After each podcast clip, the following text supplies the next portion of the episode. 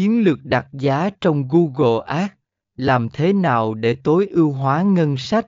Phần 52 Hiểu về đặt giá trong Google Ads A. Khái niệm cơ bản về đặt giá Khi nói về đặt giá trong Google Ads, chúng ta đang xem xét quá trình xác định mức giá bạn sẽ trả khi có một tương tác từ phía người dùng trên quảng cáo của bạn. Điều này có thể bao gồm những hành động như nhấp vào quảng cáo, xem một trang web đích, hoặc thậm chí hoàn thành một giao dịch.